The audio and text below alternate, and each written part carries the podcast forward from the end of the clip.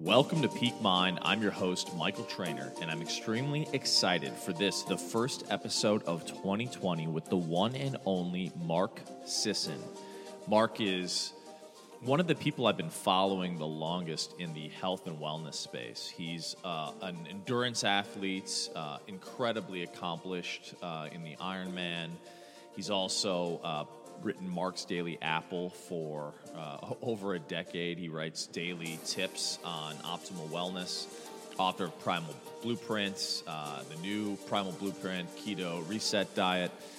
He's uh, in his 60s and looks like he's in his 30s. He is probably one of the fittest, if not the fittest men I've uh, I've had uh, the pleasure to speak to. Definitely the fittest elder I've had the pleasure to speak to and he is uh, incredible, both in his athletic achievements, but also in his business achievements. He uh, also founded uh, the company Primal Kitchen. I use a lot of their products because it's uh, one of the healthier uh, uh, ways to approach, for example, dressings and sauces, which often are laden with seed oils, which are, are, are very, very unhealthy. And we talk both about optimal wellness and ways that you, the listener, can uh, take yourself to peak performance and optimal wellness. But also, I, I, pushed him a bit on learning a bit more about how he applied those same mindsets and principles to building an extremely successful business. Uh, Primal Kitchen was sold a few years after it launched. Uh, I won't say the exact figure, but uh, let's just say it was uh, in the hundreds of millions of dollars. So, really, really incredible entrepreneur, really incredible uh, advocate for personal wellness. And uh, he, his mission is really to change the way people eat and how what we eat influences our life. Now, before we get into it, I want to start this year with uh, something new, which is each week, I want to honor and read back what I'll call the review of the week. Um, your five star reviews are so greatly appreciated, and it also helps us to grow the podcast. Uh, in year one, we got over 200 five star reviews. I'm super grateful to all you, the listeners, and I want to do more community engagement. Both shout you out and also do more Q and A's, and really have this be a, as great a service to you as possible. Um, but for the moment, I want to acknowledge uh, the first five star review from Lex McClay. She writes, Wow, what a fantastic roster of guests on the pod so far, and so appreciated all the knowledge gained from Michael's deep dives into life hacks and personal experiences. This one's definitely in my top 10. Can't wait for what's next, and thanks, brother, for all the insights. Uh, thanks, Lex McClay. So grateful. Uh, can't wait to share more. If you go ahead and leave a five star review, you could be the review of the week next week. Greatly appreciate you. And as we are about to get into it, I want to give a quick shout out to our sponsors this week. First, I want to shout out one of my favorite companies, Life Cykel. Life Cykel is a premium mushroom tonic I use uh, all of their biohacker uh, tonics, but I'm particularly enamored with the lion's mane. Lion's mane has massive cognitive benefits, and it's interesting. Dave Asprey just shouted out on, on Tom Bilyeu's show that he uses the lion's mane and five droppers of the lion's mane to hack his sleep. And he talks about going from sort of 30 minutes to an hour and 30 minutes of deep REM sleep as you know, sleep is where our brain sort of takes out the trash and does massive repair. Many uh, wellness experts are saying that sleep is, if, if there's one thing that you were to focus on, the quality of your sleep is, is paramount. And for me, that is the case as well. I just did a, an interview as well as a deep health assessment with Dr. G, which is upcoming. And on it, we did a deep dive into sleep. He's also, Dr. G, a big fan of Life Cykel. And I've been using this, I do about five droppers before bed, and I can say that it has dramatically improved my sleep. Uh, Lion's Mane is profound in terms of its health benefits. You can actually listen to an episode I did a Mind Key with Julian Mitchell, the founder, and we deep dive into the benefits and efficacy of each of the mushrooms. So I highly recommend you check that out and you can find them on the web at life, L I F E C Y K E L, lifecykel.com. And if you put in Peak Mind 20, you get 20% off your order at checkout. This episode is also brought to you by ButcherBox. ButcherBox is a meat subscription company that distributes high quality meat you can trust. 100% grass fed and pasture raised beef, free range organic chicken, heritage bred pork, and wild caught Alaskan salmon directly to your door. Uh, as you'll hear in Mark Sisson's episode, we talk about collagen and the essential elements of collagen.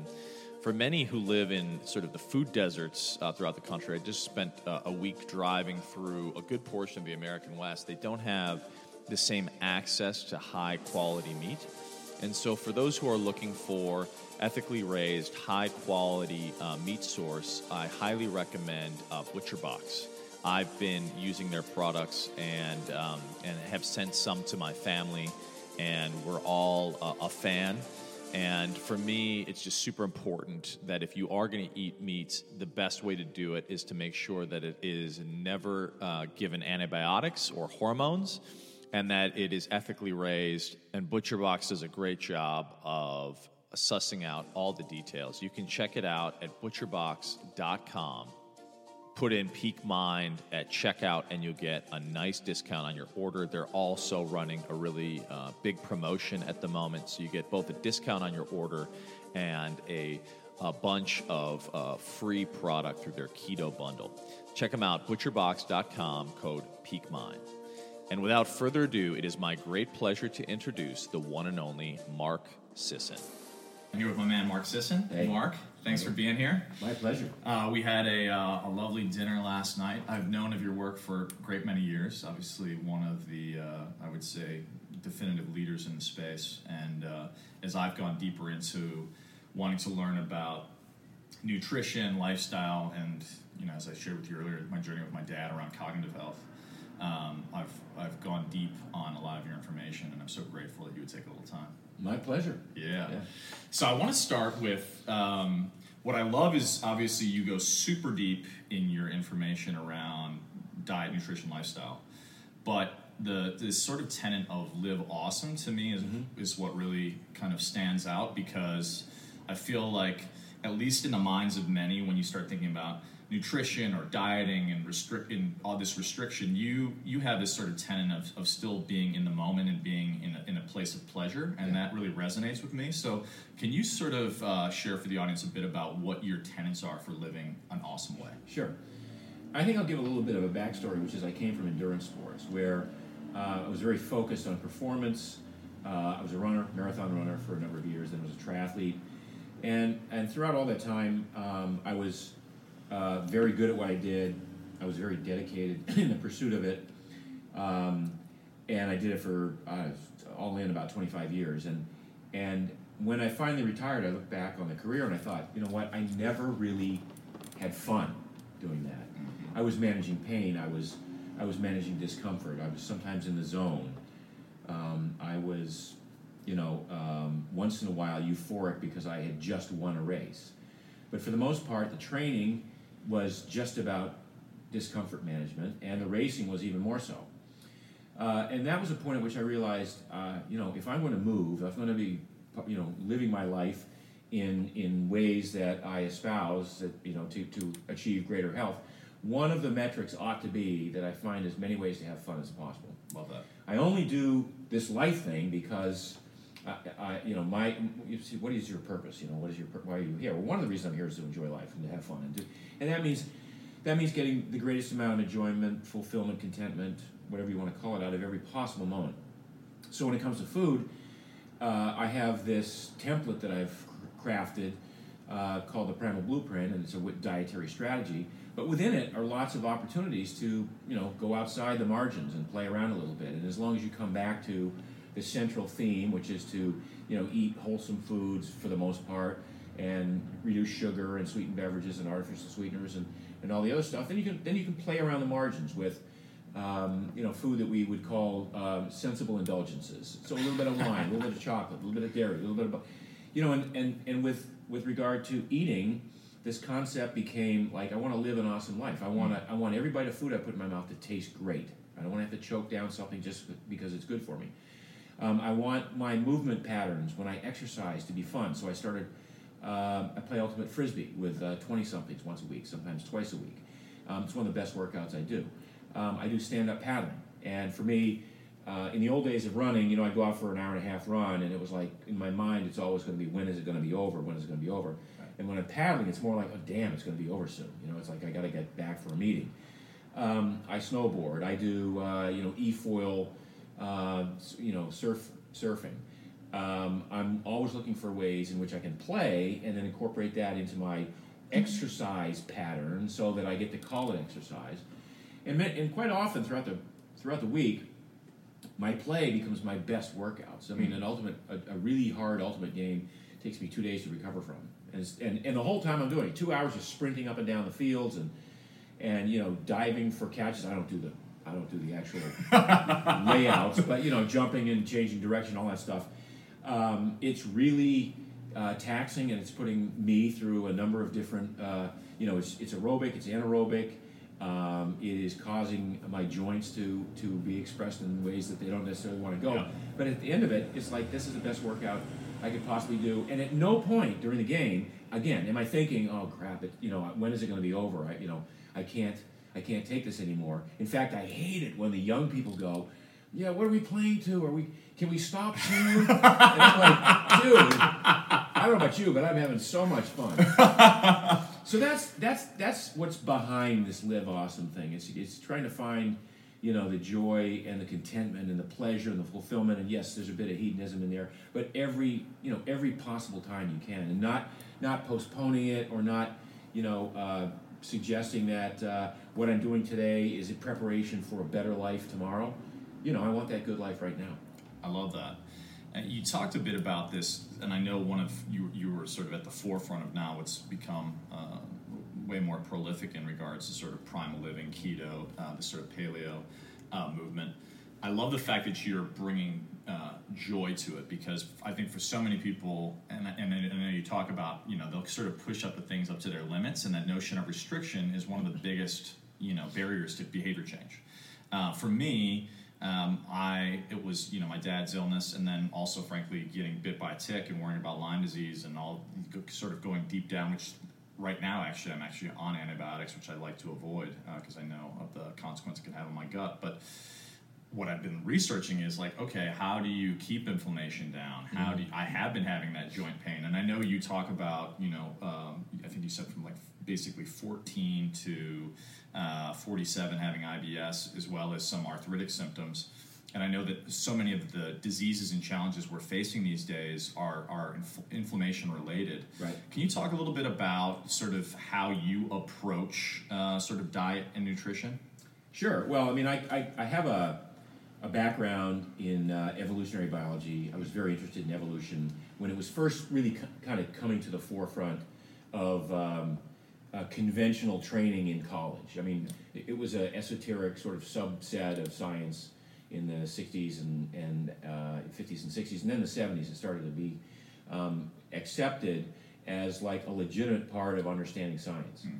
Uh, you know, we look at everything in biology through the lens of, of evolution. So I really got into um, evolutionary biology and uh, was always looking for clues in our past as to that would inform me as to how I might, uh, you know, better uh, perform as an athlete or uh, achieve greater health. Uh, and what it comes down to is is gene expression, and we know that now, and, and it's really only in the last ten years that this has kind of become a sort of a, a, a recognized um, model for health. Every scientific paper that's done now looks at whatever variable was injected into the study, looks at the outcome at the level of gene expression. So, how are your genes expressed? What genes are turning on? What genes are turning off as a result of whatever we put together in this experiment? So, I looked at that and I looked at, so you combine the clues of evolutionary biology with the, the confirmation of modern genetic science, and you get some amazing aha moments. You know, like uh, fat and cholesterol are not the proximate cause of heart disease, inflammation and oxidation are yes, cholesterol plays a role, but it's actually a beneficial role. You just have to understand where it is in the context of this whole of this whole thing. Um, you know, diabetes, uh, type 2 diabetes. You're not doomed to get type 2 diabetes just because your parents had it. In many cases, developing type 2 diabetes is your perfect body's response to signals you've been giving it for 15 or 20 years by overfeeding it sugar by under exercising or not exercising at all, uh, by taking in um, inflammatory uh, industrial seed oils like canola, corn oil, soybean oil, which, which add not just inflammation but insulin resistance to the cells. Uh, and all these things can be reversed by shifting the behavior around, whether it's changing the diet or altering the form of exercise, uh, the amount of sun exposure you get, very important, uh, the amount of sleep you get, the amount of play you engage in, how you use your brain. All these things become the totality of a life way that I call the primal blueprint. So I go back, and again, I looked at what are the 10 basic primal laws that humans lived by for two and a half million years that literally forged the genes that we have today and which our genes expect us to engage in if we want to be strong, lean, fit, happy, healthy, productive. That's been the fun part of this of this um, journey of mine that's now gone on more than 30 years is discovering these hidden genetic switches that we all have and then informing the public and I think that's probably my if I if I had a superpower, it's being able to take that complex scientific information and distilling it into ways in which people can understand it and and and maybe choose to incorporate it in their lives. Yeah, you're you're of the best I've seen at being that bridge, if you will, or translator, because I think so much of the information becomes overwhelming, and I'm always, I mean, we, we exist in, in a bit of a bubble, but I, I go back home, you know, all I have to do is fly into these various airports, and you can kind of take a thermostat on health, and whenever I go back home to the Midwest, where they literally just expanded the size of the seat buses, the buses on the seats, because of obe- the obesity em- epidemic, and now having more obese people on the planet than non-obese people, which is uh, Crazy. which is crazy. Uh, it's it's so I'm always thinking about how do, how does my uncle who lives in like suburban Chicago or like uh, uh, you know a mom with three kids in Wichita, Kansas, you know, take in some of this information. And I love how you break it down in terms of sleep and play. Sun. What is the by the way?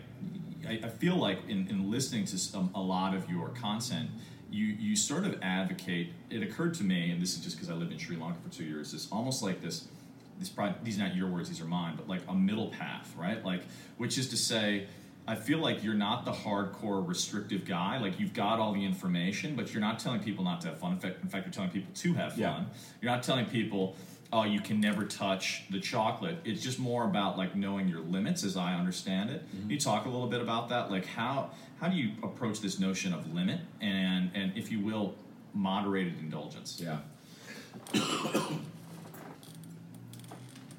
So I, I feel like um, human nature is to see what we can get away with. So we push we push up against the edges all the time, and some people can get away with a lot more than others. And by the way, people get away try to get away with things like you know how much how little work can I do and still get paid, right? Yeah, definitely. Or you know how much can I flirt you know around and still keep my marriage, or how much can I you know how, all of these different ways in which we we play with the margins. And one of those that's very very common is how much food can I eat right uh, and not gain weight, or how, what's the most amount of cheesecake I can have, you know, and not feel guilty about having it. And and so we we see we try to see what we can get away with. And uh, you know that's that's just human nature, and and that's fine. And as long as we recognize that, uh, we can you know start to put some impose certain boundaries or template for you know our own activity. So some people who are who don't gain weight, you know, and they can eat pasta and they can eat bread and they can eat cereal and they can eat lots of sugar and don't gain weight. Well, you know, they can get away with that. The, the question becomes, you know, are there other things, are there more insidious things happening inside them that don't manifest themselves just in weight gain, but maybe maybe causing issues? So we, you know, we, we look at um, setting, I, I have an 80-20 rule. So I, I just say, look, here's what I do. I strive for 100%. If at the end of the day I come in at 80%, then I'm ahead of the game. So I'm a, uh, you know, I, I wrote a book called The Keto Reset Diet, and it was a New York Times bestseller, and a lot of people are going keto. They, people ask me all the time, "How- you know, how do you do it? Are you keto all the time? That must be crazy. That must be difficult. I'm like, I'm not even keto all the time. Yeah. I use the ketogenic diet as uh, a uh, means, as a tool of resetting my metabolism once in a while. I'm establishing metabolic flexibility. That metabolic flexibility allows me the leeway to get away with having three or four bites of cheesecake once in a while and not feeling guilty or bad or like I failed myself or any of that. So uh, the it's it's up yeah it's up to everyone to sort of kind of dis- determine where they fall on this spectrum. Some people are like rigidly like if I don't adhere 100% to my plan, then I'm gonna you know something bad's gonna happen. I'm gonna fall off the wagon. I'm gonna whatever. And other people are like you know I'm just gonna do the best I can with what I have at this time, and and uh, because life's too short to then get sick from the stress of worrying about how I failed in my in my intention, you know, on my New Year's resolution or whatever.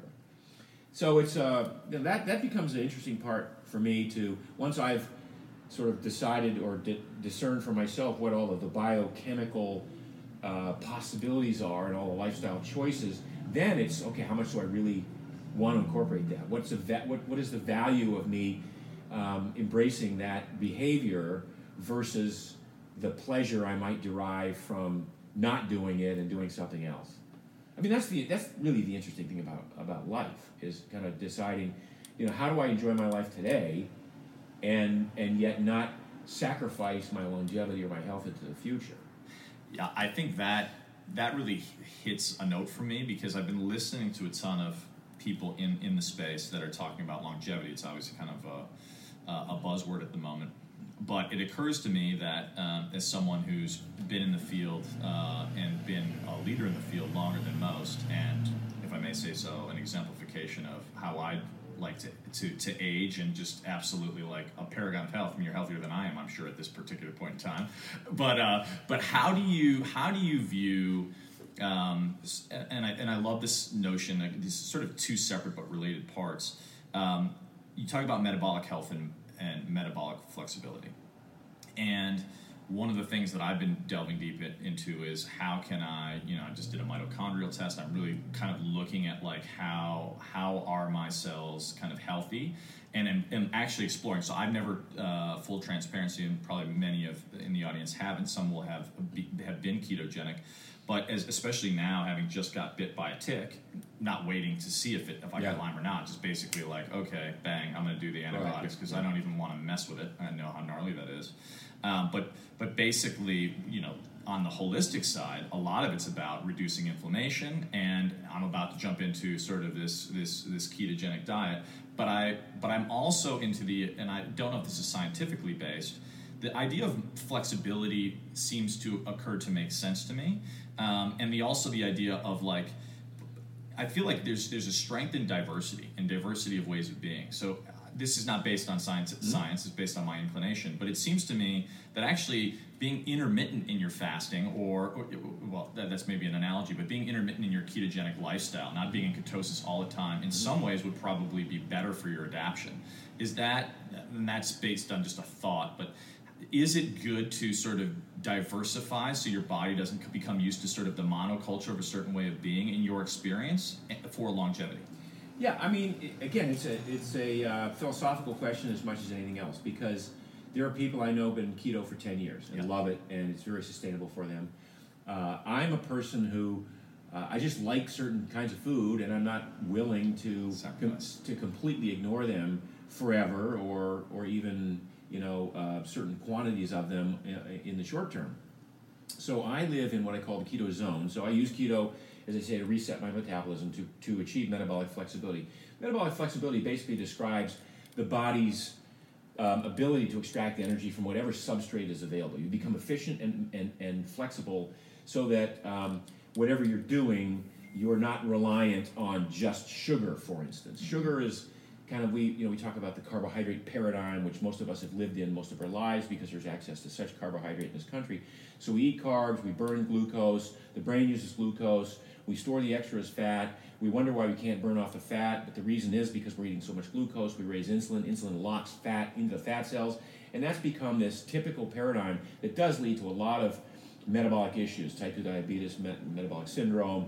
Uh, we can talk about Alzheimer's. We can talk about arthritis. We can talk about a number of inflammatory diseases. We can talk but pretty much most of these diseases of civilization that are 90% of the reason people are ill are, are a result of, I think, poor dietary choices. Now, if you establish metabolic flexibility, now you can get energy from the the fat on your plate of food, the mm-hmm. fat on your hips or your thighs or your belly, the carbohydrate on your plate of food, the glucose in your bloodstream, the glycogen in your muscles, the ketones that your liver makes. It's this amazingly uh, wide array of substrates that you can access because you've, de- you've built the metabolic machinery, not only to burn it, but to bring to take it out of storage and access it. So you can readily access fat from your fat cells. Uh, and use that as fuel to get you through not just the next meal, but through days of not eating, if the case, if that presented itself, either by choice, which a lot of people do, or just you know because there's no food around. Um, this sort of uh, flexibility um, has a number of positive consequences. One of which is you start to burn off your stored body fat. Now you trend toward your ideal body composition, which makes you a little bit lighter, a little bit more, you know, strength to weight ratio improves. Um, this access to fat all the time for your muscles means you have more energy. You feel like moving more, and you feel less like sitting around like a couch potato. Uh, because your brain now becomes adept at using ketones, and your brain actually prefers ketones over glucose. Now you have access to this fuel in your brain that you can you can access all day long, and not have to consume carbohydrates because you have low blood sugar. You know, you have that two o'clock post lunch, you know, nap time kind of feeling. Right. All these things um, become available, and probably the most important one is your hunger, appetite, and cravings go away as a result of your having refined your metabolic flexibility. So now you're not you're not your life is not dictated by the next meal. Like Michael, I'd love to do this podcast with you, but the time, yeah, it's, it's going to go through lunch. I can't not eat lunch. Right. Right. Or um, you know, I overslept. I missed breakfast. I have to have breakfast, and then lunch is going to be in two hours. I have to have lunch you know, all these things that people sort of assume they have to do, they have to have three meals a day. Now, to your point, I guess I'm kind of going taking a broad. No, I love, I. I love, I love the, Yeah. the overview. It's beautiful. Yeah, so the, to your point, hu- the human experience is one of fractal eating. It's one of never having access to a lot of food, and so we're wired to overconsume whatever food we come to. That's part of the hardwiring of our brain. That's why we tend to overeat. We overeat because we've got um, this mechanism that says, all right, eat as much as you can put in your pie hole and, and, and fill your belly. And then what we'll do is we'll convert the extra energy into fuel that you carry around with you on your hips and your ass and your thighs, just above the center of gravity. It's like the original fanny pack, full of full of full of fuel. It's such a cool, elegant solution to a lack of food in, in the world. So that's how we evolved. We evolved with this amazing system designed to convert excess energy into fuel that we carry around with us. Uh, and now we're born with this amazing ability to take that fuel out of storage and combust it whenever we need without any adverse effect, like without feeling hangry or without being, you know, obnoxious or, or, or you know, uh, just giving up and wanting to take a nap. I mean, imagine our ancestors, you know, going three days without eating and going, oh, you know what, I give up, I'm going to die. You know, no, they just, we have this system that's, you know, plenty of fat on just about everybody to live for days and days and days without eating, and then and then plenty of ketones manufactured from some of that fat to give the brain the the focus and concentration to go track down the next beast or go gather the next you know uh, roots, shoots, and berries and nuts and things like that.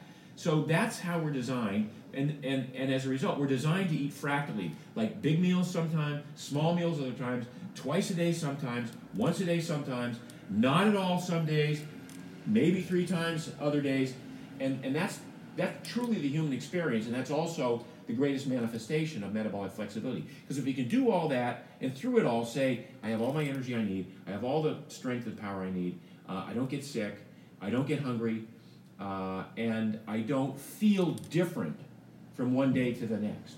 You know, one of the things I hear about some of the meta, the issues that, that people would, would comment about in some of these keto Facebook sites is, well, you know, I'm keto, I've been keto for two months, and if I have 75 grams of carbs one day, I get kicked out of keto, and it takes, and I feel like crap for five days. Dude, that's not metabolic flexibility. You know, you're still broken metabolically. So now we have to talk about what do you do to, to, to fix that. Right. Part of it's diet, part of it's your exercise routine. You know, we want to get you in the gym doing high intensity stuff once in a while, not every day, but once in a while. We want to get you out walking long distances so you just burn fat when you're doing that. Uh, we want you know we want you to do uh, what we call archetypal rest postures, where you're uh, uh, not just sitting in a chair, but you're kneeling on the ground, either side sitting or side kneeling or high kneeling or low kneeling or cross legged or whatever, in positions that actually stretch your fascia and your connective tissue because they're they're actually integrally involved in your glucose regulation. This is a new. I just uh, co-authored a paper with a guy, uh, Matt Walden, a friend of mine, two papers actually on these archetypal rest postures and their and their um, their importance now in uh, not just uh, maintaining flexibility and range of motion, but in glucose tolerance. Fascinating. Yeah, I, I, I'm really intrigued by that that diversification, especially as you mentioned, sort of for lack of a better term, exercise and postures, right? Like, I know that my understanding is you have a stand-up desk, treadmill for yourself, your staff, etc., which I've started to look into because I realize now as I'm writing a book, it's like, man, I'm sitting way more than I'm comfortable sitting. And I'll go off and do yoga and all these things. I actually started doing more yoga because I, I tore. I was doing uh, HIIT training and I tore um, a muscle in my shoulder. But I, what I've realized is that I don't feel as fit as I was feeling. And again, to this point of sort of diversity, I love that you have sort of a protocol around diversification of exercise. Is there I, believe also you have a, a 21 day sort of program to prepare people for ketosis as well. Yeah. Because it's something it seems like a lot of people will just jump into again and then like they feel like they're failing, right? Or they're like, oh, I had the yeah. 75 grams of carbs. So Yeah. can you talk about like how do you prepare as you, is there, if you will, a mindset to approaching uh, this lifestyle change to prepare you for optimal success as opposed to just saying, right, I'm cutting everything out and then like a New Year's resolution, you five days later you're done. We have to cut some stuff out. But, yeah. I mean, but yeah, what do but- you definitively? What do you have to cut out? Yeah, so so what we did uh, in the keto reset diet book was we said, look, there's a lot of people are going to go keto, and a lot of people are going to have a tough time with it. It's going to be miserable for them because they go, you know, that that that old uh, Atkins, you know, total indoctrination where you drop to 20 grams a day of carbs, and that's just too much for a lot of people. Um, and, it, and it becomes, you know, some people power through it. Um, everyone's going to survive it, but some people are just going to give up and just say it's just too uncomfortable. So what we decided was we would stair step you into getting ready to go keto, so it's a kinder, gentler version. So the 21 day total body transformation or 21 day part, part of the uh, keto reset was to first eliminate the things we know you need to get rid of the pies, the cakes, the candies, the pastas, the breads, the cereals, all the things that are processed carbohydrates that you don't need, that aren't real food. Get rid of the industrial seed oils, the corn oil, the soybean oil, the canola oil, things like that. Um, and in their place, you know, avocado, avocado oil, uh, extra virgin olive oil, um, you know, healthy fats uh, from fish, from animal products, certainly clean sources of protein, uh, and then um, in vegetables, some fruit. Uh, and if you if you if you're able to get to that point where you're eliminating all the, the this truly nasty offending ingredients, and just have a broad array of of um, real food, which even includes at this point some potatoes, some sweet potatoes, some legumes, or something like that. Um, and in three weeks, you'll start to feel better. You'll start to you you know you, the inflammation that you may have been experiencing will go away. Certainly by getting rid of grains, a lot of people will have uh, you know uh, digestive issues that will clear up. And after three weeks, now and and also we have uh, there's some other lifestyle things you have to throw. You have to get your sleep dialed in. You can't just like get your diet fixed and then stay up till two o'clock in the morning, you know, uh, raging, and then you know get up in the morning for work to an alarm clock. There's a, lot, a few other components to this. But if you do all this, uh, then at the end of three, sometimes four weeks, we, we actually in the book we have a midterm exam, and you pass the exam. You know, can I can I wake up in the morning and go till ten or eleven o'clock without needing to eat? You know, uh, can I do a workout fast and then, not have to eat after the end of a workout? These are all indications that you're beginning to, to, to get better at burning fat. That you're actually deriving energy from fat. You don't need another carbohydrate meal to get you through the day or to the next meal. So that's that's kind of uh, slower, easier, gentler indoctrination to the point at which then you just now I'm at the point where okay I got to, I just have to identify 60 other grams of carbs.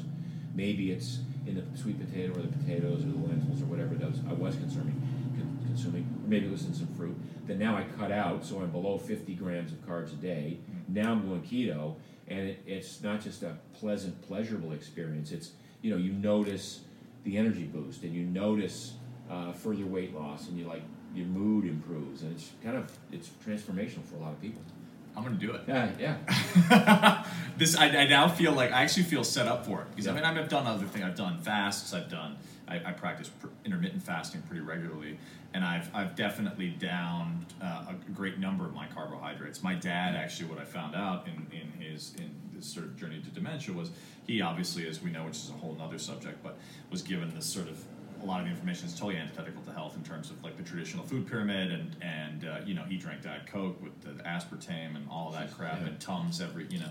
And you know he grew up in the midwest that's what he was told to do. So but but obviously i've realized that those things are are definitely antithetical to health. So um, in the context of having a, a roadmap to help prepare me from jumping in I, I love that you've you've sort of spelled that out what do you what do you see as as myths that are still prevailing? Like you mentioned, for example, like you know, can you do a workout without you know without without you know everyone's like, oh, well, you got to you know, I go to the gym, everyone's got their protein smoothie or their this and that. Their pre-workout drink and their post-workout exactly, drink. Yeah. exactly. What are the what are the myths that you've seen? Uh, I mean, you've been in the game. You're you- you're you're one of the foremost authorities that you, that people still buy into. That you that I don't want to say drive you crazy, but like that you can share that are definitively myths that, that aren't necessarily true.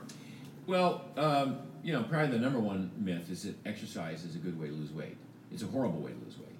You have to exercise, um, but you do it more for metabolic flexibility. You do it more for um, range of motion and, and mobility and longevity, and to look good naked for sure. But that's not a good way to lose weight. In fact, people who try to lose exercise, use exercise as a weight loss tool uh, almost invariably fail. The best example would be all the people who line up for the LA Marathon who weigh, you know, 25 or 40 pounds overweight, and they've been training for a year for the marathon, and they're running 40 miles a week. How come they're not?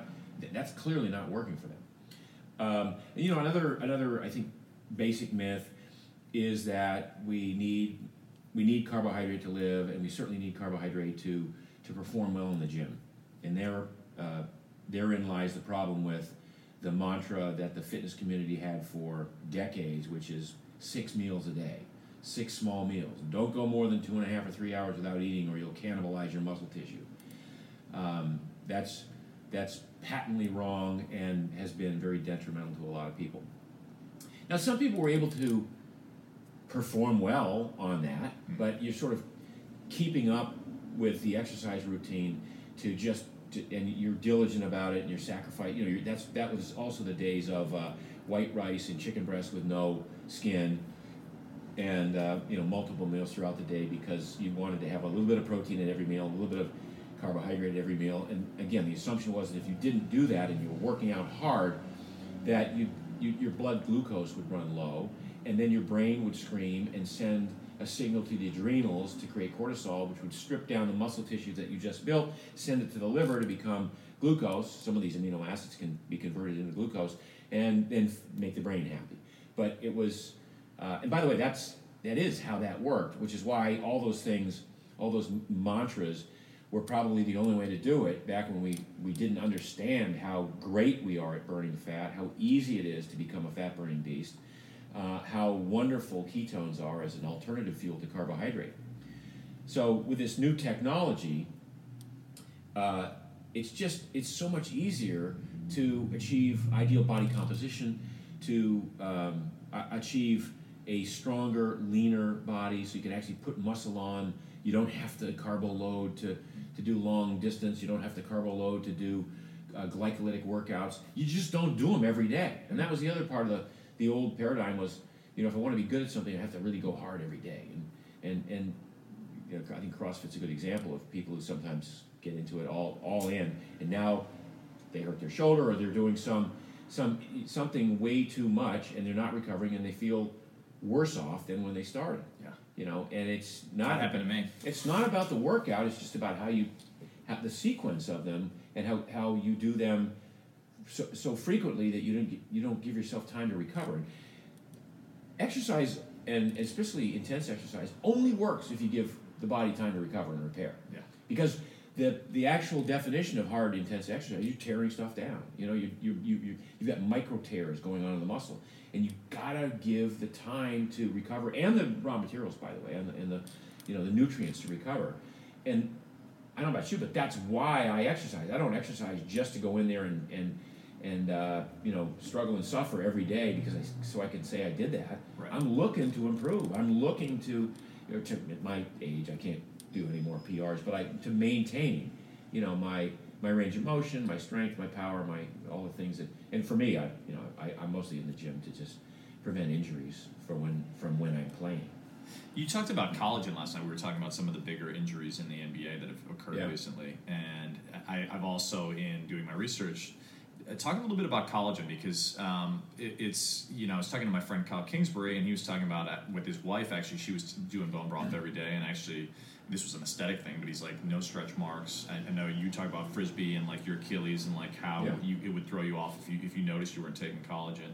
Um, you could talk a little bit about collagen and also like uh, you know i know you get asked a, a fair amount about the gut but one of the things i have so i've just done a whole barrage of testing so cognitive heart Mm. health everything and one of the things i did realize is i do indeed have a, a gluten uh, sensitivity Yeah. uh, on the spectrum not celiac um, but also some leaky gut so um, I'd love to hear your thoughts around. As I understand it, many people have uh, some aspect of leaky gut, which can also turn into leaky brain, and that's where my concern is, given given what I've what I've witnessed. Um, how how can one um, both heal the gut and also kind of keep in that optimal performance for for sports? Uh, so there's a couple questions there, but basically, Yeah, but they're related. Yes, so, exactly. You asked about collagen. Um, I think collagen is the fourth macronutrient. I think you got you know fat, protein, carbohydrate are the three basic macronutrients that we talk about. Ketones actually maybe the fourth one, so the fifth one would be collagen. But collagen um, is unique enough in its um, amino acid uh, peptide series sequence uh, that you don't see a lot of it in the regular diet. Uh, now, for two and a half million years, up until the 1900s, you know, we ate nose to tail. We ate we ate all the animal, and so we got the collagen forming parts of the animal. We got those those those peptides from uh, either the you know the knuckles uh, chewing on the skin, uh, the feet, um, boiling down the the nether parts of the beast and making a broth, um, collecting all this nice collagenous gelatinous material, and then consuming it and and even into the 1900s and early 1930s and 40s, uh, then we started eating the choicer cuts of meat, right? And so you go to the butcher shop and you wouldn't get the whole animal anymore. You'd get T-bone, or you'd get a ribeye, or you'd get New York strip, or porterhouse, or whatever cut it was, and it was devoid of any of these other gelatinous collagen type uh, providing amino acids. Now it was great for building muscle because you eat muscle meat to build muscle.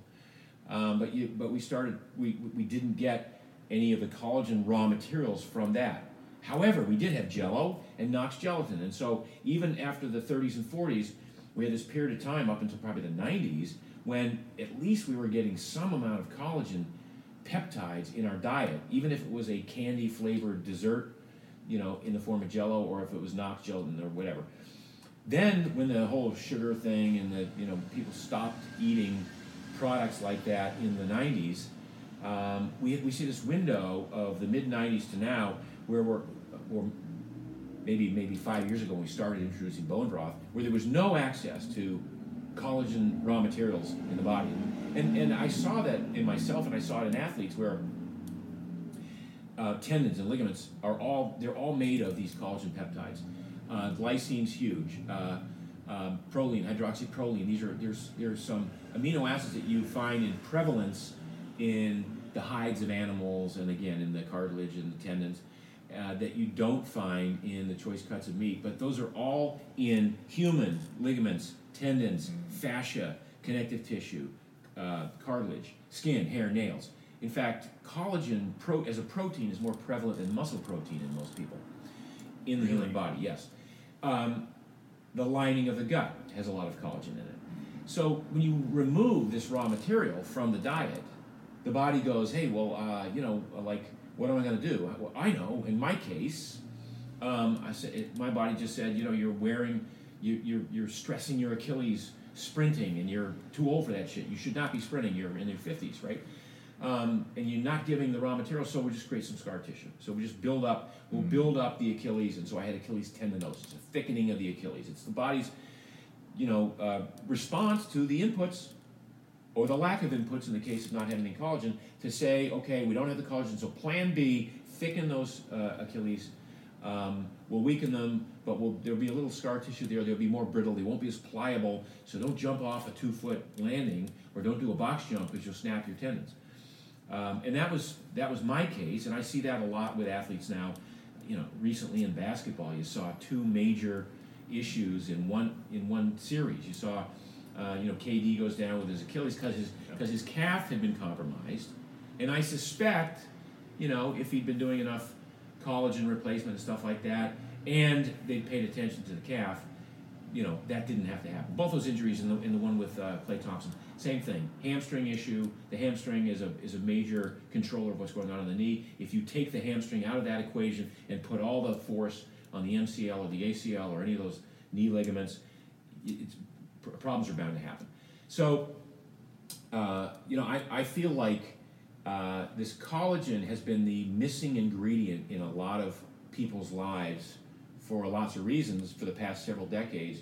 With the advent of and the reemergence of bone broth starting about five years ago, there was now an opportunity to at least find a way to consume collagen. And then I, because I basically repaired my damaged Achilles with collagen supplementation, um, I'm very certain of that. Uh, I started making it. I said, well, I got I got to create a product that that that's got a good delivery system so that I can, it tastes great. You want to drink it. You know, compliance is a big issue with some of these supplements. Uh, and so we made uh, Primal Kitchen Collagen Fuel. We have a vanilla that you can use as a coffee creamer and a chocolate. You can put in you can mix it with water or put it in coffee. Then we have a, a, a, a uh, turmeric version of it, a golden turmeric uh, that tastes great with hot water, almost like a chai tea. And uh, I, I just feel like we, we haven't even begun to see the resurgence of collagen in the diet because it's that critical. And, and as it relates, and by the way, um, we didn't even talk about this before, but I've got about ten bottles of Primal Kitchen, and it's been a real it's been a real um, asset to my life, and I'm super grateful because, uh, like last night, we're out at dinner. Instead of having uh, ketchup, I did have a few fries, but I was yeah. like, you know, and I would have put at least give me sugar-free ketchup. I mean, it's been and it, all my salad dressings. I actually one of the biggest. So collagen was one of the biggest insights for me this year. The other, which I which you spoke of earlier, frankly, but the industrial seed oils, and just I didn't quite realize how uh, how prolific they were. Like now, as I look on almost any packaged good, processed food, it's like, I mean, I, I'm getting ready for this cleanse, and I was like, man, everything has has these industrial seed oils in them. I mean, it's like, and it's and the inflammatory response. I feel like, and going out to eat, it's a big problem, right? Because it's, it's, a like, huge problem. So yeah. you can go to the best restaurant in town and have the nicest bowl of organic greens, and then find out that they use a combination of soybean oil, you know, and corn oil with a tiny bit of uh, of uh, extra virgin olive oil to make their dressing. Yeah. And literally ruins the entire health effect of this salad that you bought ostensibly because you want to be healthy. Right. Yeah, I, that, and that's been my experience. Our, our friend Max Lugavere talks about that a fair amount. Like he'll go to Sweet Greens, but he will have no salad dressing, so he's yeah. literally bringing dressings with I'm him. I'm that guy too. I mean, I, I, you know that's why I made my dressings. Like, yeah.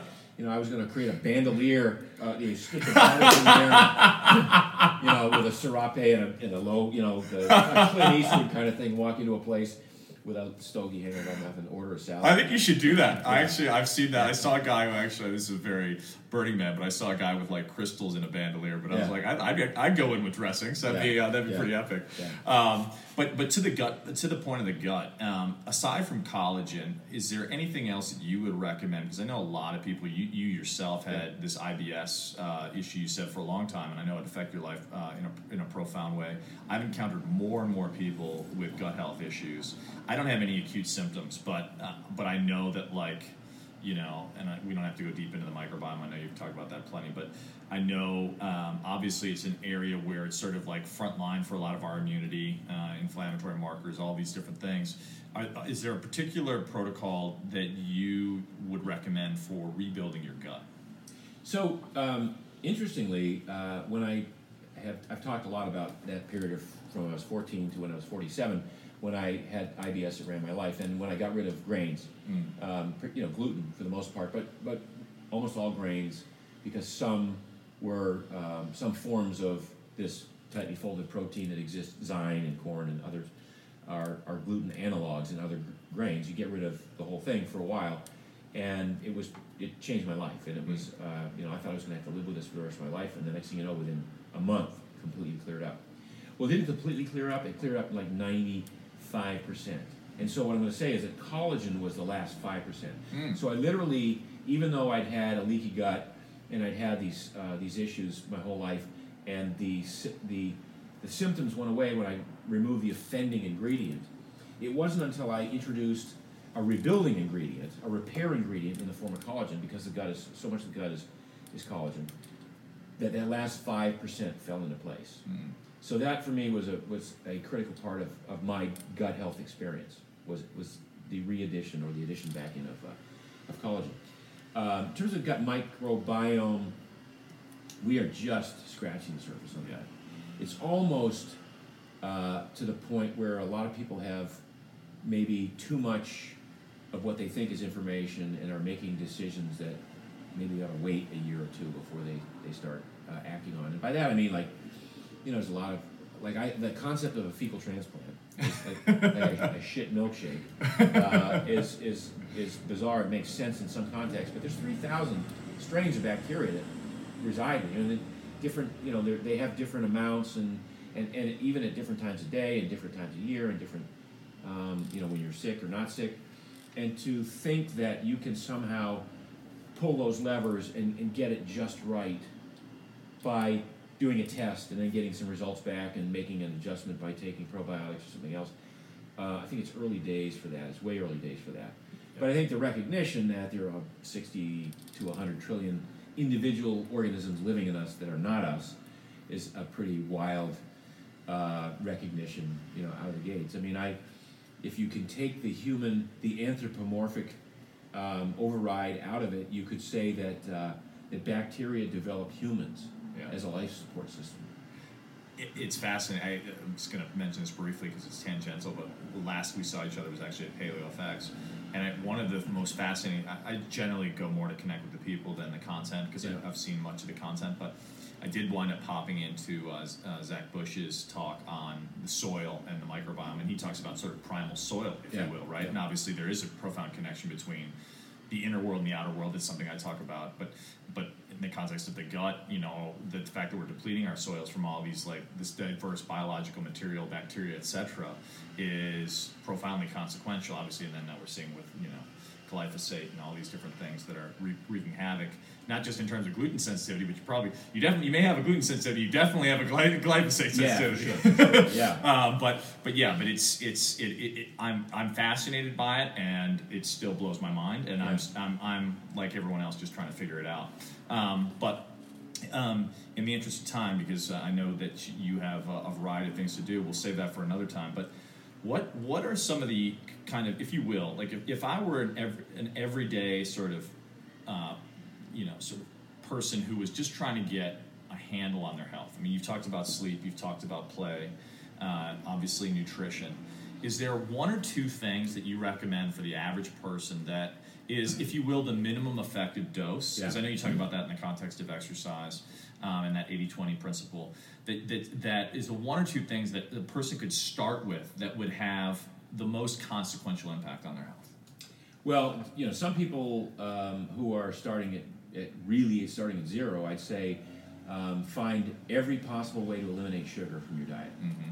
So if if that became your sole goal was to just say, I don't even care how much food I eat, I can eat as much of anything else that I want, but I'm going to not eat sugar of any kind, uh, you know, for 30 days or 40 days. Um, and then I, I think because that's kind of a, a major first step, and a lot of us in this in this field, uh, Ron Rosedale, um, Michael Eades, uh, you know, wrote Pro- Protein Power 30 years ago, sold four million copies. It was basically one of the first you know keto books after Atkins. Uh, you know, we would all say that the less sugar you eat in a lifetime, the longer you'll live, the healthier you'll be. Mm. So, so sugar is really, um, it's as bad as people are making it out to be, and possibly worse. Um, except the industrial seed oil thing is really insidious as well. Mm. So, if you could cut out the, in, if you could find ways in which you do not consume soybean, corn oil, or a canola, uh, those would be two of the dietary things. And then the other, the, the other, like, I'm gonna have to give you four. Give me four. So those Yeah, are the two dietary. Then uh, sleep is always overlooked. And uh, if you're if you're a person who brags about you know getting by on five hours of sleep, God bless you, but it's going to catch. It's going to bite you in the ass one day. So I, I like to brag about how much sleep I got. Yeah. You know, and so if like I'm eight, with you. eight and a half is a good number, nine's even better for me. And I, I make no bones about it. I, re, I, I, I view it as restorative. I get a lot of good thinking done and dreaming done in the in the wakey wakey, you know, things in between. Um, and then walk. Mm. If people just got out and walked, uh, life as longevity really you can be uh, you know you can be certainly testify to this longevity really requires two basic essential elements access to cognition Mm-hmm. and mobility Mm-hmm. so you know if you're sitting in a wheelchair and you don't have access to your cognition your quality of life is, is essentially non-existent Mm-hmm. um, and you could be 85 or 90 years old and have outlived all your friends, but if you're not, if you're not mobile, if you can't get places and do things and visit people and and uh, and have access to memories, then life isn't. You know, you, you just can't talk about. Well, he's but uh, you know I've heard the story so much. He's he's you know he's robust, but he just you know he has dementia. Well, that's not a good quality of life. Mhm. You know, so so whatever we can do to hold on to those two things, mobility and and access to cognition, um, are the major drivers of of uh, you know quality of life as we get older. And to that effect, reducing inflammation by watching what you eat, um, and increasing mobility by walking uh, and getting enough rest and recovery in between. Those are the th- those are the easy ones, and yet they're the ones that that in toto probably uh, generate eighty percent of the benefits you're going to get. Mm-hmm. I like that you. I like that you talk about that that that eighty percent because I noticed in, in doing some research. You know, you talked about. I mean, obviously, you were a world class competitor, which we haven't even talked about. But I mean, you were top of the field, and yet at some point, which we, which I'm also fascinated by. I mean, you, you're obviously like you know world class performer athlete, but you're also a world class entrepreneur. Um, I imagine some of the qualities that have been part of your routine uh, and mindset have translated, and I'd love to sort of touch on that. But to finish off my point, it, it, it seems to me that you came to a point where you're like, I don't need to necessarily win the race anymore for my quality of life. I don't know what that mindset shift was. I can still do, I'll still be in the top 80, but like, you know, because you were saying, actually, I was reading yesterday, and this is a bit tangential but related. You know, uh, it was an article about Oprah deciding not to have kids. And as amazing as Oprah is, you know, she basically said, I would have not been the best mother because something would have had to give, and it would have likely been my attention to my children based on what she felt her mission in life was. It occurs to me as somewhat rela- analogous because at some point, you know, it's like if you're singularly focused on one thing, m- maybe you derive joy from that. I, I don't want to make a, a judgment one way or the other, but you can still be a world class performer and athlete. Um, but if you want to have other elements of your life in balance, if you will, balance is maybe the wrong word, but but but flourishing, Yeah. something's got to give. So can, can you talk a little bit about that? Because you, you you I think it's another element, frankly, of if you will, the whyness, and and to me, you exemplify uh, someone I look up to in regards to you, you've you've you've made appropriate transitions, right? You're still an incredible athlete, I'm sure, but you're also focusing your attention elsewhere, right? And you've now Oh, yeah. built and, and now just sold this company, but you're still uh, heart and soul into it. Can you talk a little bit about that, sort of the 80 20 principle as it relates to quality of life? No, that's really I hadn't. No one's ever posed the question that way, and I hadn't given it an, a lot of thought. Um, but I will now, and that is, um, you know, I, I was always an athlete in the endurance field. You are judged by time you run Mm. and the place you finish. Mhm. So you know you can be on a team of athletes and not have a very good game. Your team could still win. You could have the best game ever, and your team still loses. But when you're in, in individual sports, you it's all you. You're out there. You're the one who's determining the outcome. Uh, and there was a point at which that focus and dedication got me up every single day, uh, and I can't even I can't tap into that source anymore. It, it when it went away, it went away forever. I've lost my mojo, as Austin Powers would say, uh, for that. But that was a good thing because what it did was it took me away from uh, this notion that I had to be the best at everything that I did. And I, you know, to, to when you're an endurance athlete and you're an elite athlete, you want to win the race. You don't want to finish top ten percent or whatever. You want to win the damn race.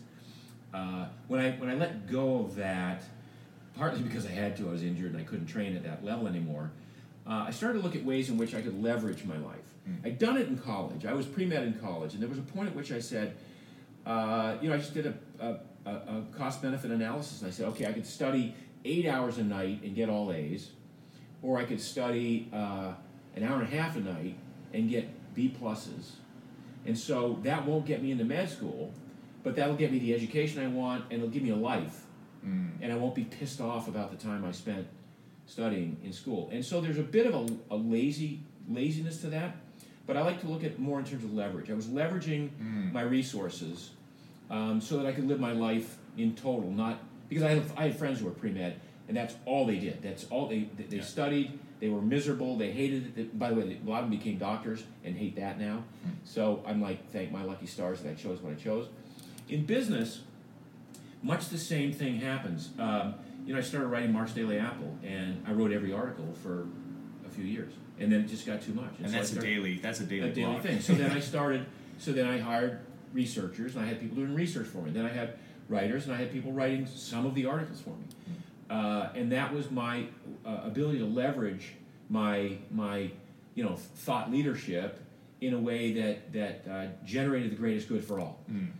In business, the I- was always of the mindset that I'm the smartest guy in the room. Hmm. And that cost me in business for a long time. It didn't cost me. I, I was always successful, but I worked my freaking ass off. Yeah. And it was so weirdly, prophetically perfect when I let go of that and I started hiring people in areas that I knew they knew more than I did and let them just run with it that my businesses started to really take off and become successful. And and again, it was letting go of that attachment to being right or being the smartest guy in the room and just coming back and going, what do I do? What's my real job? My job is to leverage talent. I basically manage talent and assets, money Yeah. right? And how I, and, and I'm good at that, and it doesn't require me doing an all nighter to Yeah. do it. Uh, all it requires is my taking a, year, uh, a lifetime worth of life experience and managing people in a way that I know I'm good at. So I, I sort of found my sweet spot there, and it turned out it was a lot less difficult and it was more fun than I ever had in any of the other businesses where I was doing well, but grinding it out, you know, and burning the candle at both ends and all this other crap. I can't tell you how much that resonates with me. Um, was there was there a, a- an epiphany, if you will, and maybe there wasn't, so I don't want to force the, the issue, but where you because I, I I've definitely built uh, and managed teams. Um, I've also kind of like contracted and expanded in terms of like the size of those teams, if you will. Um, and sort of, I came to the personal realization that I likely wouldn't want to start another company that is a hundred employee, you know, plus company because what I the parts of that I feel I'm most successful at and leverage I can have isn't necessarily in that realm. Yeah. I re- I still think you can have global impact and create incredible companies and have a, a call it a medium sized team where you still sort of know everyone's name, you know, their kids' names, what have Right. you, um, and still and, and focus on what you do best. But I think there is for many entrepreneurs, uh, you know, this sort of tendency, like you said, right, of like of, of, of a, a real resistance to uh, surrendering control. What was the catalyst that enabled you to say, right, I've been successful, and, and now having created this last company, which is, I, I imagine, uh, well, has been exponentially successful. What what was the shift in mindset that enabled you to? Was was it a singular event, or what enabled you to say, right, I'm going to let go? Part of it's it started a long time ago. I think the first the first time it really um, became important in my life to um, to manage my time and leverage whatever I could of my uh, my own talents was as my kids were growing up. I made a, a focused commitment to spend time with them. So I was not a guy you know who went to work in the morning and came home late at night and never saw the kids and the you know and my wife just you know took care of them and that was that. Um, I went to soccer practices. I went to I went to every game. I I used to brag. I was a veteran of 200 endurance contests in my life: mile, two mile, 5k, 10k, marathon. My parents came to two of my events, out of 200 events. Um, by the time my kids were 13 or 14, I'd been to 200 of their events. By the way, I felt like crap because I missed the two that I did that I did miss. But you know, I coached little league. I refereed soccer. I did a lot of the stuff Um, you know, played. Uh, I took my kids boogie boarding. That's to this day, and they're in their late twenties. They will tell you that some of their best memories of, of are boogie boarding. You know, in the waves in Malibu when they're six and seven years old, and and no one else is daring to go out in the water, and we're out there in our boogie boards. Um, so it was all. Uh, I, I it was that was that comes back to the live awesome part. Like like live your life. Like Yes. don't sacrifice time with your family because you're building a business so you could have a better life with your family. Right, and that's what a lot, and that's what a lot of people do. You know, like like one day in ten years when this business is successful, then I'll be able to spend time with my family, and you know they'll resent it. So I, I got that really early on. I understood that, and so that became um, the uh, sort of the overriding principle was I'm not going to sacrifice the quality time with my kids um, to build this business, and I think I can do both, and I and I could. Um, then the other the other part of that was again just uh, letting go of this idea that nobody nobody can do the idea that I have as well as I can do it, and therefore I have to be the you know the, the main driver of everything. Uh, once I realized that that there were really smart people out there. Um, by the way, that I think the most important job that an entrepreneur can do is hire appropriately. Yeah. Like spend as much time and dig as deeply as you can into hiring key people, and and it'll make your life hugely easy. Yeah, what uh, if you can, what would be two or three lessons that you've learned with Primal Kitchen specifically that have enabled that to be, if you will, and I, I know you were successful in many many areas of your life, but allowed that to be such a profound success, so so in such a condensed time window, if you will. Well, one of the things was that I, uh, I, I got out of my own way in terms of the product. I mean, I had been, I started Mark's Daily Apple um, eight years earlier to sell vitamins, to sell my supplements. That, I, that was the business that I'd had prior to starting Mark's Daily Apple. And uh, uh, I kept thinking, okay, I'm, I'm just, I'm not seeing the opportunity to sell supplements. But as I was writing more and more about health and diet and eating right and real food, I realized I'm writing more about food, and then here I am selling, you know, high potency multivitamins on the side that they don't really go hand in hand. And yes, I'm, I've got a decent business, but really, if I'm writing about food, I should be making food. I should be mm-hmm. making the sorts of products that I complain about all the time. I used to write all the time about big food and how they're screwing it up and all the additives and all the how come no one's built, you know, making a great salad dressing or a great mayonnaise. And that was so that was uh, my own getting out of my way in 2014. Excuse me. I'm like, dang. I mean, I missed. I like I, I missed it. Now timing is huge in Yeah. business, and I might have been too early if I'd done it three or four years earlier, Mm. right? So I think the timing was perfect on this, and um, but that I, I, I learned another lesson about, you know, being yes you can per, you can persevere in a particular business, but don't be blinded by thinking that that your perseverance is solving the problem. Sometimes you just are blinding yourself to opportunities that are just over the other side of the fence. to that to that point, sort of other side of the fence, if you will, it's interesting to me. And I, what was there a moment, and this may or may not be the case, uh, but I'm just going to ask because you just had an extremely successful exit, um, but after not, I mean, it, it didn't occur to me a hugely long uh, runway in terms Yeah. of that exit. Less, so less than four years. some entrepreneurs uh, would say, "Oh no, I'm not going to sell, and I'm going to keep." Like, I, I have no idea, but I'm, you know, I'm not a huge Snapchat person, right? But I imagine Snapchat, if it had sold two years ago, would have probably been more valuable than it is today. Uh, and that's that's just based on Instagram. I haven't done any research, but. Um, Whereas, you know, Instagram, if that, you know, of course they were built through Facebook, but like if they had, you know, if they had the kind of users they did, they would sell for more money, right? Yeah, So, yeah. so what what was uh, was there? What it, what what I'm getting to here is there seems to be more factors in your life. Um, obviously, it, sound, it sounded like it was a very good deal still, but was it, what what what it, what was it that said, okay, this is the right opportunity where I'm I'm I'm going to sell, but I'm going to stay involved. But like, Yeah. what what what was that? Um, part of it was I'd always intended to sell the company, so Yes, I wasn't. you I built it wasn't- to sell. I built it to sell. Um, I didn't, you know, I, I was quite clear with my kids. I offered them the opportunity early on. Do you want me to build this for you and become the legacy? Nope, we're going to do our own thing. Yeah, That's great. Um, I was approaching 65. Um, not that that has anything to do with anything other than um, I the the downsides of the business uh, you know, the uh, HR stuff, the operation stuff, the personal guarantee on $15 million worth of loans. I mean, some of that stuff starts to weigh heavily. And as you, in food, you know, the more you go down that road, the more expensive it is that you, you know, you, you just, uh, your margins start to erode because now you're in Costco. And you're in all these stores where you don't have the same margins that you have in the early days.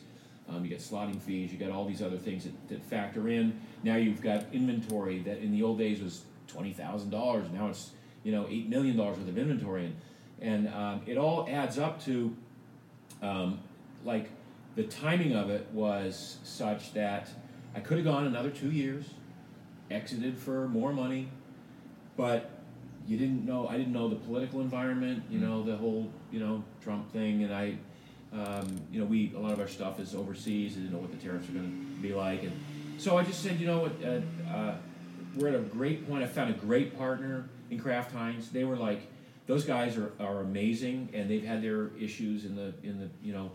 Uh, in their other brands recently, they've had some write downs and some things. But as a as a company, um, I really uh, value the relationship. They've they've given us way more support than I ever anticipated, and they've left us and then and they've left us alone to be to be autonomous. Mm. So it's been an amazing relationship. Uh, so I'm, I'm I stay on for another two years. I'm a you know consultant. I'm the face of the brand. I'm doing R and D.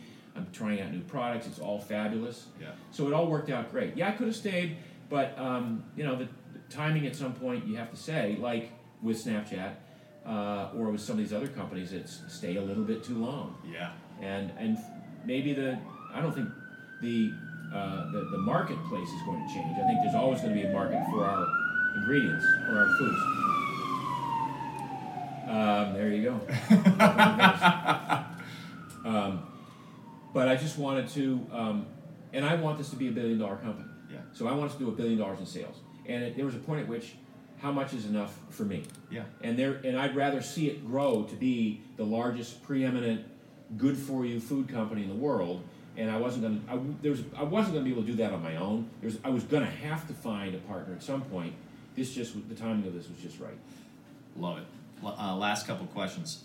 My hope is that actually that has in in playing with giants, if you will, um, that that the, your your focus on quality ingredients will be a, a, marker for the industry, and that and that hopefully a lot more of these very large, high distribution companies. Uh, you know, start to apply some of these quality ingredients. they have no products. choice. Yeah, they have no choice. It'll happen. Yeah, God, I hope so. Um, uh, okay, last couple of questions. So, what as you tr- you it, it, occurs to me you've been really good at pivoting and uh, subtle reinvention. Mm-hmm. What uh, say two three years from now? and you may still be involved uh, with Primal Kitchen, but what do you what's next for Mark Sisson?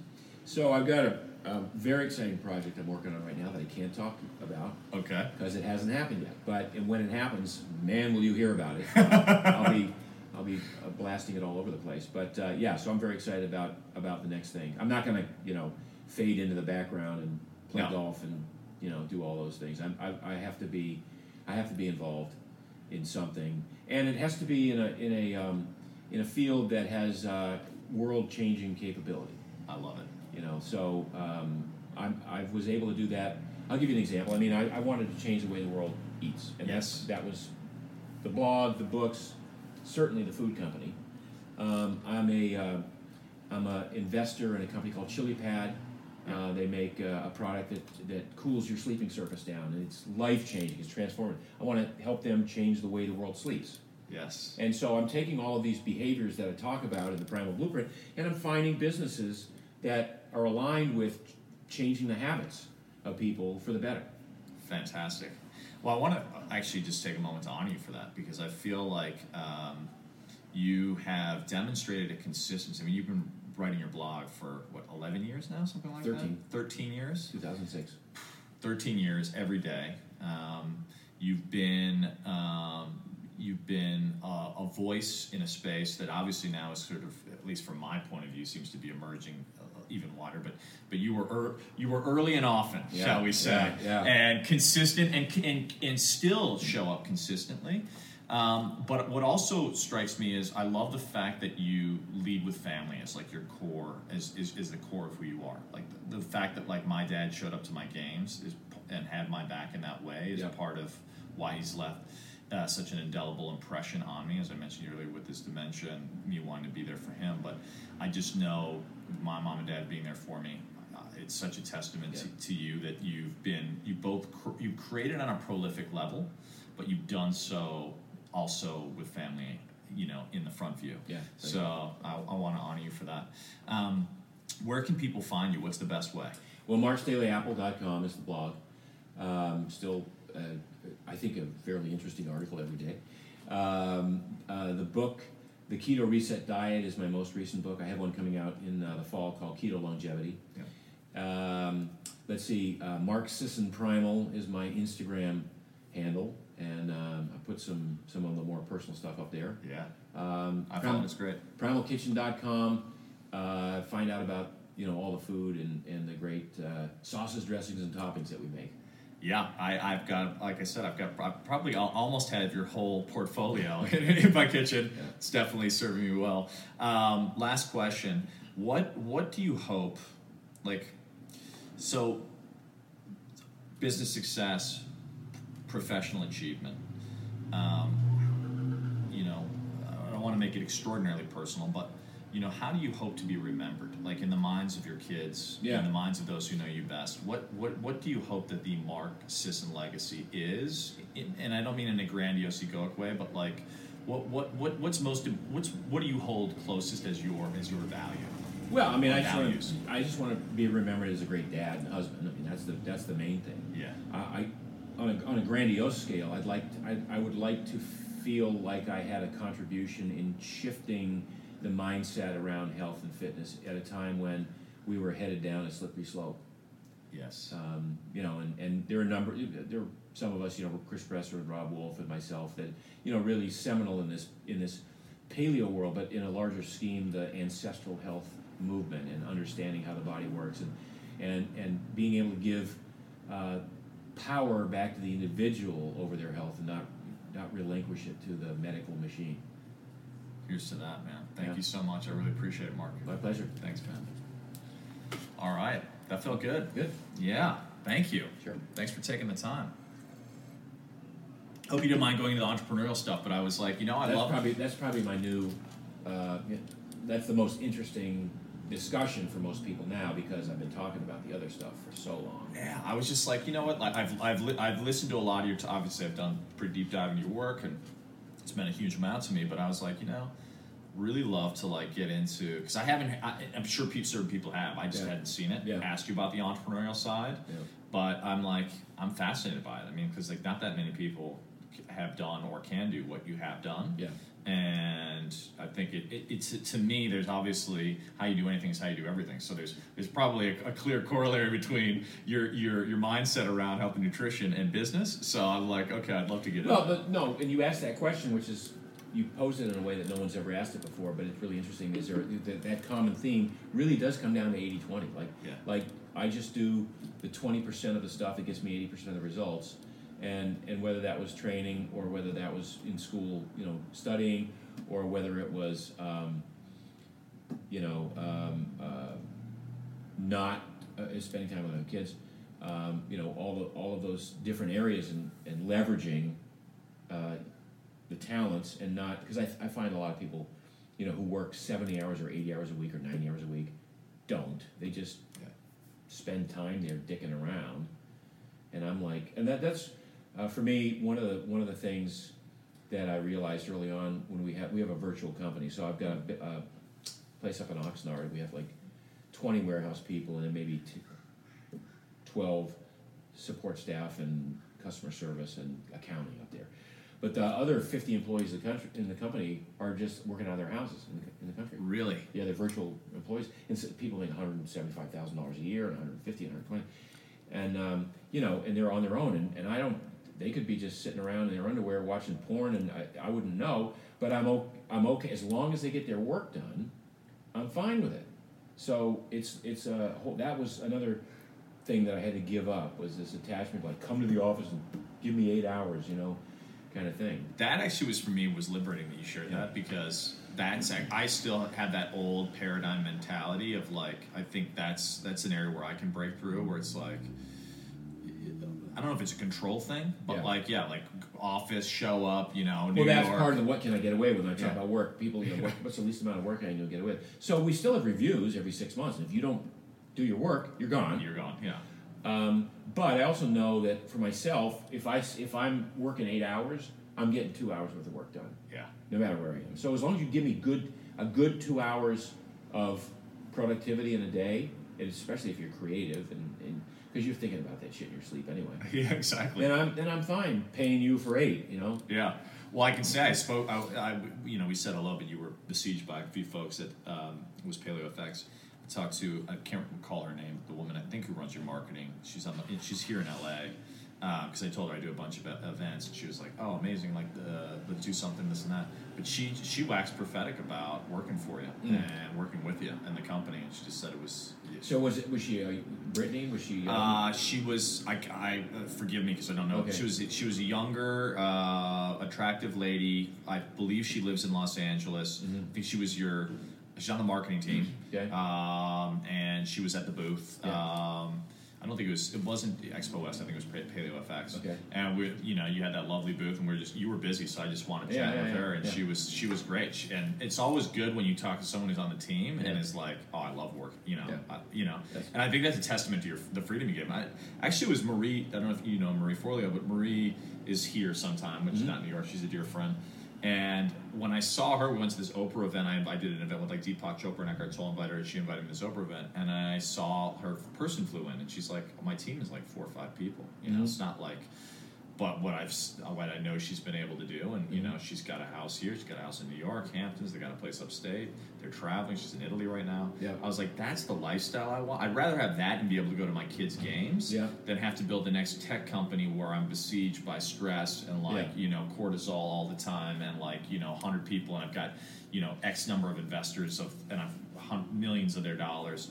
I just felt like when I really did a gut check, I still want to build epic, you know, and I want to have an impact in the world on a big scale, but I don't need to have the same like 100 employees, you know, all that stress kind So of what, thing what does it look like? for me at the moment it's looking like uh, so i just started writing a book I just moved over to new york and got uh, shot between two book agents if you have any opinions on that given how many books you've written i uh, would be totally open to it uh, peak mind i'm going to keep doing the podcast which Mhm. at the moment through sponsorship is doing doing well um, and, and keep growing it How many like how many downloads do you have? it's two. It's I actually don't even know yet. 'cause It's not even four. It's not even okay. four months old yet. Okay. But I've got my list. Uh, we'll get. So I've got about forty thousand person list, which is modest, but Mhm. just started. Um, and I'm, so what I do is generally partnerships. So Global Citizen, we grew from nothing to we Mhm. had over ten million people on the list Mhm. in three years. Mhm. So my vision is what I want to do next year. I haven't really shared this, but the vision I'm playing with right now is actually doing a large scale campaign around Earth Day. So uh, I want to do the largest meditation in the world Mhm. um, online, and have people opt in, and then I'll look to get philanthropists that will plant trees for every person that meditates. Mhm. Um, and so the vision with that is just more. It's, that's actually just more to my passion because I think Right. we can do all these things around our health, but frankly, if you Yeah. go outside and you can't fucking breathe because you know, Yeah, uh, yeah. then we're all we're all screwed. So, but I don't want it to be political. I don't want you know everyone get behind planting trees. Everyone get behind you know taking some time out to meditate. But the vision with that is I think that'll be a, frankly a large scale list building exercise as well uh, because I can get a lot of the high end influencers to support. Right. So you know you know Gunnar Lovelace? Yeah. Okay. So you know he's doing his good money thing, and I think that's that's a interesting concept. But also, um, so that's just what came to mind, and then Elliot, who um, uh, Bisnow, you know, Yeah, Summit, and yeah. that's uh, that's sort of up their alley as well. Yeah. So what I didn't tell you was I'm trying to buy Vibram, the, the uh, Oh, amazing. five finger. Yeah. Yeah. Yeah. So um, I probably won't wind up buying. The, the company is a huge company. I won't buy the company, but I'm trying to get the rights to the to the five finger shoes, Heck, heck yeah. and uh, I think it could be really good. I'm, I'm wearing these. I wore these last night. They're leather. Do, do you? I haven't gotten any yet. Uh, do you recommend? I mean, obviously you do. You're buying the company. I mean, do you do you wear them all the day, every day? Like, is it I've your worn daily them. shoe? I've worn them. It's, it's I've worn them exclusively for 12 years. wow. Just in the last year, I started wearing uh, sneakers because I broke my foot playing frisbee, and I, I couldn't uh, I couldn't walk. I couldn't bend my metatarsal. So these are so pliable that I had to be careful about wearing these walking around Miami on the pavement. Ah. So I started wearing sneakers for that. But I've pretty much worn these exclusively for 12 years. And I'm, I'm 100% behind the concept of these are absolutely, number one, they're comfortable. Yes. It's almost like um, the Primal Kitchen products, number one, they have to taste good. Tastes good. Yeah, exactly. Otherwise, you're And then number two, the ingredients have to pass muster, but you can't start with the ingredients. A lot of companies have done that. The product tastes like shit, and then they fail. Right. So number one, they have to be comfortable. Number two, they have to be good for you. And, and I think what I'm trying to do, like, I, I don't think I will have a problem having getting men to wear um, black leather ones. I've worn three piece suits with this, gone on stage, gone to weddings and funerals. You couldn't tell I had these kind of shoes on. Yeah. No, I, didn't- I didn't even notice. yeah. Um, but what I'm looking at is getting women who are wearing Lulus, walking around town shopping, whatever, to be wearing these instead of heels or instead of Mm. you know pumps, um, and and giving their feet a rest. Mm. So they so I want them to feel very comfortable wearing them. Uh, I want them to be comfortable. I want them to feel comfortable in terms of fashion statement because right now these guys have done a horrible job of uh, design and fashion. They're neon colors. They're rubberized. You know, you see some 240 pound guy at the gym with frickin' neon ballet slippers on. Like, he- by the way, Kyle Kingsbury wears them. Yeah, I know. I've seen him wear them a bunch and of I, times. like, he's like my number one guy. Go to. I'm going to go to him as soon as I do this deal. If I can do this deal, I didn't want to talk about it because I haven't done it yet. yeah, of course. Term sheet into them right now, but um, but I want to change the way the world walks. Yeah, I love it. That's that's my next thing. So, That is awesome. yeah. Yeah, the walking thing. I'm so glad that you mentioned that because like that's that's actually that, that was one of the hardest things with my dad as he's in his decline was like we could still go on walks. Like even Yeah. at the end, like we would go to we'd go to the park and back, but like when it got to the point where you have to like sit, like, he can't do it anymore. Yeah. But um, but walking in that even in that was something they could still do. Yeah. you know, and, I, and this thing I with my mom too. I try to get her, you know, I try to get her to at least walk. Um, but yeah, it's it's I don't know why it's so basic and so simple, but people just Yeah. resist it. Yeah. Um, yeah, they're so. Um, well, now we've got you know a couple of generations of, of non-walkers, Yeah, cars, and you know reluctant to go outside in the cold or in the urban environment or whatever. Um, so, so your dad is still alive. he's still alive. He's uh, he's pretty far along at this point. Uh, the good news is, you know, uh, dementia, Alzheimer's can. He doesn't have Alzheimer's. He has uh, frontal lobe Lewy body, but you know, a lot of times it brings out nasty sides of people. Yeah. My dad. uh, I mean, I'm I'm- obviously I'm biased. But he's the one of the kindest men you've ever met in your life. Yeah. Just like Yeah. a man of integrity, salt to the earth. Yeah. Just like all, and he still is. What's crazy is he's lost his con. Like I can't have a conversation, Mm-hmm. but he still recognizes me, still smiles when he sees me. But you, with kids, animals, like Mhm. you know, the last things that would go, he'd, he'd still be like, "Great work." You Yeah. know, you know, he'd say to a dad. I remember we watched Star Wars, and he'd get up, and he, you know, he, he doesn't really, he can't, doesn't, he doesn't have the faculties now to speak full sentences. Mhm. But like he saw this, he'd see. Uh, you talked about family. This guy, this, this father with his son at the movie, and he's basically like, "Great work," you know. And Yeah, so like, yeah. it's funny, like these small little things to me would mean the world. But Yeah. yeah, he's he's he's he's he's he's pretty. Uh, you know, he's pretty far along. Luckily, he's still at home. My parents are still together. They've been married almost 50 years. Mhm. So my mom's still there for him, which says a lot about her. But it must um, be really tough for her though. Oh, it's super tough. Jesus. Yeah, he's a veteran, so we get we get uh we have we have someone coming in now in the mornings, and then he's he has a day like a day place that he goes to, and then Right. someone that comes at night. But man, it's uh, that's what got me into this whole health journey because I was like witnessing that, like Yeah. you said. I mean, it's it's one of the most devastating things you can you can you can witness. Yeah. And unfortunately, I mean, it's, I mean, and, and you think- talk about the economic, social consequences on fam, all those things, and it's like, I'm, and, and you know, and I, I'm not a doctor, but as I've done the research, you know, it's like they're calling it type three diabetes. You know, it's like further extension of Yeah. all these different inflammatory conditions, and it's like, man, this is, we are entering into a break. I mean, the research I did showed half the Chinese population is pre-diabetic. Mhm. That's half the freaking Chinese population. Yeah. Half the U.S. population is pre-diabetic. in India, in- India, India, in- Mexico. Yeah. Yeah, it's crazy. Yeah. So ten years. I mean, it's like, uh, you know, it, when you when I think about like, because my background obviously was on more of the social impact side. Think about like, you know, the impacts of climate moving where it's moving, then health and wellness, and like all these different things, and and and the stressors. And I'm just like, you know, someone, and I'm glad like that you are, and that's my my vision is to put out more of those, more of the information because I Yeah. feel like. uh, it, you know, I'm an optimist, but I'm also a pragmatist. So it's like, you know, it's uh, it's, and I've seen the consequences firsthand. So Yeah, I was just a, my mother uh, is 89. She just got diagnosed about a month ago with stage four uh, lung cancer. She probably has weeks, uh, and uh, it- and I went to visit her. She's in a um, assisted living home with her boyfriend of 10 years, Mm. um, and uh, God, that's just so depressing. And that all the old people, they're walkers and they're low oxygen and they're just barely getting by and sitting alone eating dessert for, for, for lunch because it's the little pleasure they get in the Yeah. daytime, even though it's it's accelerating their decline. Um, this whole uh, end of life um, care issue is is much bigger than most people could even conceive of. Um, certainly, people like you and me, you know, there are people have, who have a little bit of a, uh contact with it, but um, even I haven't seen much until I go to this place where my, I, I read about it, I talk about it, I, I'm aware of it, I can imagine it, but I no, I can't imagine it because it, when you get right down to it, so many people are spending, you know, a quarter million, mi- half million, million dollars toward the in the last six weeks or six months. that's where most life. medical costs go. and that's where it goes. And it's such a it's such a waste of resources. And you know my mother uh, when i was there she has she has back pain uh, and she's lying around and she's literally like like if we, can we figure out a way that i can commit suicide? Because I, i'm going to die in the next couple of weeks.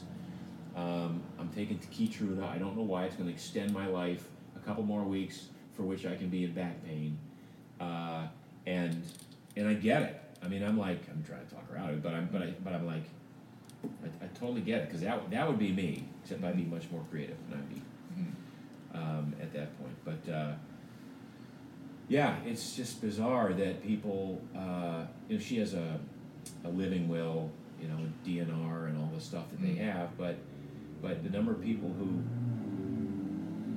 fight on and cling to the last breath, even though it's not, you know, Yeah. not necessarily a good one. And, and like in your mother's case, you know, she, she might, she probably recognizes that, you know, he's maybe he wants something other than what he has right now, but he can't make that decision himself, and she's she's got to ride it out. Oh yeah.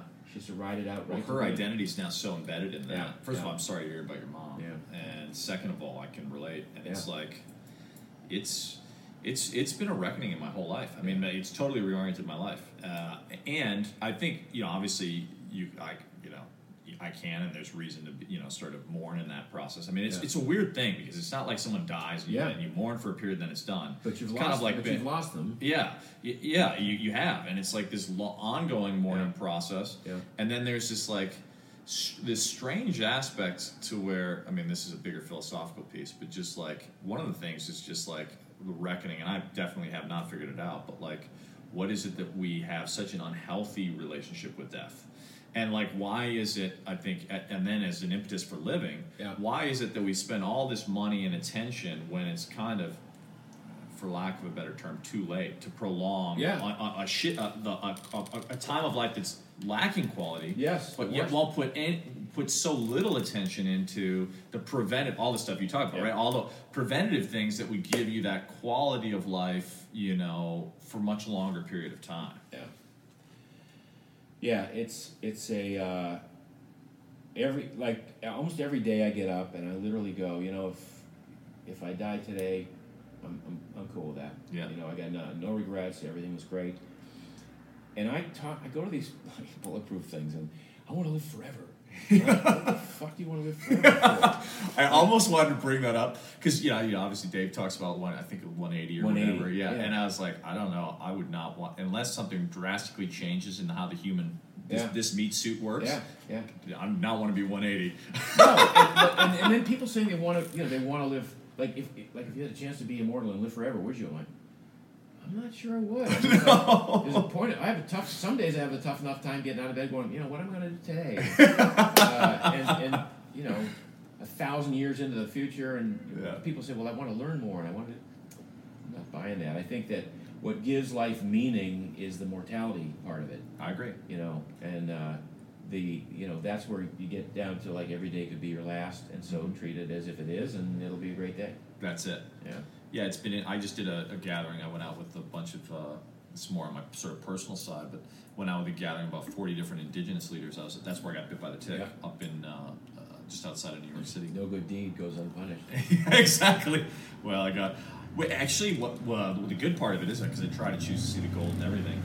The good part of it is I'm going to do this twenty. I'm going to do Yeah. this twenty-one day thing. I, I, I've been wanting. I mean, on a personal note, I'm pretty. I'm pretty healthy, but I have had uh, since I went off the HIIT training. I've had like a, you know, I mean, not like fat, but I have a little pooch, Yeah. and uh, and I get the puffiness under my eyes, and you know, like the main thing I'm, I'm concerned about, which is a whole other conversation, is just the brain fog, right? Yeah. Where like obviously I'm very sensitive to given what's going on with my dad, but like just names, you know, like I'll be like, oh, I think I know that person, but it's to the point of like, and I don't talk about this publicly, but where I'm like, man, I mean, I'm sharp, still Yeah. sharp as a tack, but like there are people I've met that like I've had a relationship with, but I can't remember how or Yeah. like, and I know a lot of people, but still I'm like that. It's a bit of a concern. One, and then two, it's just like, okay, well, you know, thankfully I don't have a two APOE four genes. Yeah, yeah, yeah. Um, but I do have one, and so you know, like you said, you know, gene expression. It's like I want to get hold of that epigenetics best I can, so Mhm, not as not to uh, pull any Yeah, triggers. be,